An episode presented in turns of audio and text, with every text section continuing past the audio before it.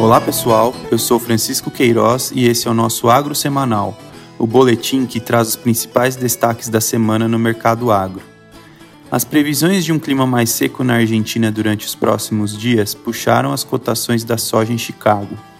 O contrato de soja com vencimento em março fechou a quinta-feira em 15 dólares e 34 por bushel, alta de 1,6% frente à sexta passada. Na última quarta-feira, o adido agrícola do SDA na Argentina projetou a safra da oleaginosa em 36 milhões de toneladas, 9 milhões e meio de toneladas a menos que a última estimativa oficial do SDA de janeiro. O atraso na colheita da safra do Brasil, que segundo o dado mais recente da Conab está em 5,2% da área plantada, contra 11,6% no mesmo período do ano passado, também exerce pressão. Seguindo o tom positivo do exterior, no Brasil os preços da oleaginosa também apresentaram elevação. Em Paranaguá, a alta foi de 1% sobre a última sexta-feira, com a saca valendo R$ 172,29. O milho registrou queda na semana em Chicago, de 1,2% para os papéis de março, a 6 dólares e 74 por bushel. A forte demanda externa pelo milho brasileiro trouxe pressão ao milho americano. De acordo com a CSEX, em janeiro o Brasil embarcou 6,3 milhões de toneladas do cereal, volume 132% maior que o registrado em janeiro do ano passado. No mercado interno, a semana também foi de desvalorização na maior parte das praças. Em Sorriso, o cereal desvalorizou 5,7% frente à última sexta, para R$ 61,87 diante da valorização do real frente ao dólar e com negociações ocorrendo de forma comedida. Para o mercado internacional de trigo, os preços ganharam tração em função de dois fatores principais: o recrudescimento das discussões entre o Ocidente e a Rússia na última semana, e uma segunda onda de frio que aflige as lavouras americanas de trigo de inverno. As cotações em Chicago avançaram 1,3%, e cerrando o pregão desta quinta-feira com um bushel cotado a 7 dólares e 60. No Brasil, a liquidez reduzida e o câmbio ganhando força pressionaram a paridade de exportação, o que acarretou em menores valores domésticos para o cereal. Segundo o indicador CPEA, a tonelada do cereal foi cotada em R$ 1.653 na última quinta-feira, queda de 1% na semana. Semana de queda também para o arroz no Rio Grande do Sul, com as cotações cedendo abaixo dos patamares de 90 reais por saca. A baixa presença da indústria no balcão em função da ponta consumidor estar mais reticente pressionou os preços. Além disso, o fator câmbio também adicionou fundamento para menores cotações. Segundo o indicador CPEA, o cereal gaúcho em casca encerrou a quinta-feira em R$ 88,94 por saca, queda de 1,7% frente à última sexta-feira. No mercado internacional de algodão, a queda dos preços do petróleo e a preocupação com o impacto da desaceleração econômica global influenciaram negativamente os preços, que caíram 0,6% ante a sexta-feira passada, valendo 86,39 centes de dólar por libra-peso. No Brasil, a despeito do atraso no plantio da safra, que segundo a Conab está em 64,4% da área projetada, contra 78,8% no mesmo período do ano passado, os preços seguiram o mercado internacional, com a Puma cedendo 2,9% em Rondonópolis, para R$ 5,10 por libra-peso. O destaque da semana entre as principais commodities agrícolas foi a alta de 16,2% do suco de laranja em Nova York, que buscou os 2 dólares e 39 por libra-peso, o maior preço já visto, em meio ao aumento das preocupações com a oferta global.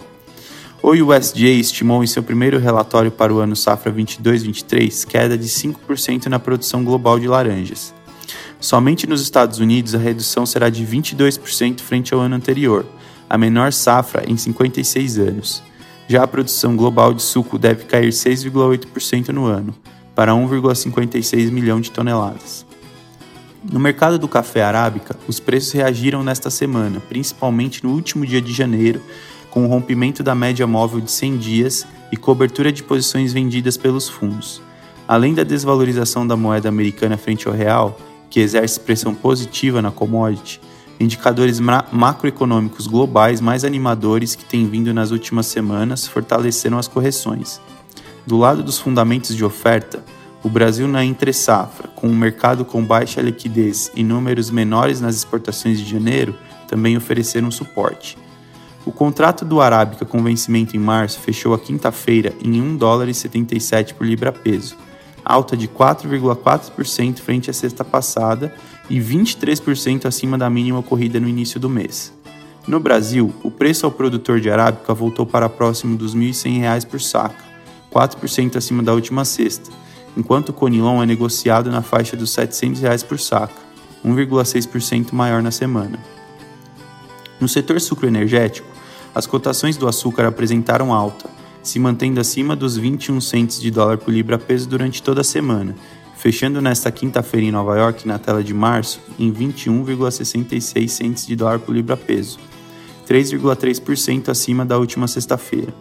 O aumento dos preços se deve à divulgação da nova estimativa de safra da Índia, com redução na produção de açúcar, saindo de 36,5 milhões de toneladas para 34 milhões de toneladas na safra 22-23. A redução deve acarretar menores volumes de embarques do país, que pela política de exportação é estimado em 6 milhões de toneladas, frente aos 10,9 milhões de toneladas exportados na safra anterior.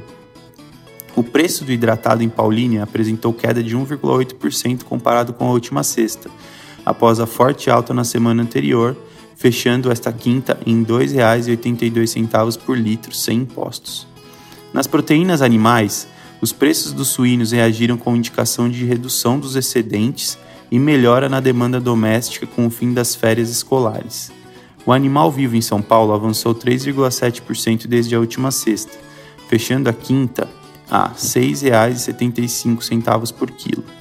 Já o frango resfriado em São Paulo também começou a se recuperar, apresentando alta de 3,3% na casa dos R$ 6,50 por quilo. Neste caso, vale destacar as fortes exportações em janeiro, da ordem de 389 mil toneladas em natura, o que é 17,8% maior que janeiro do ano passado.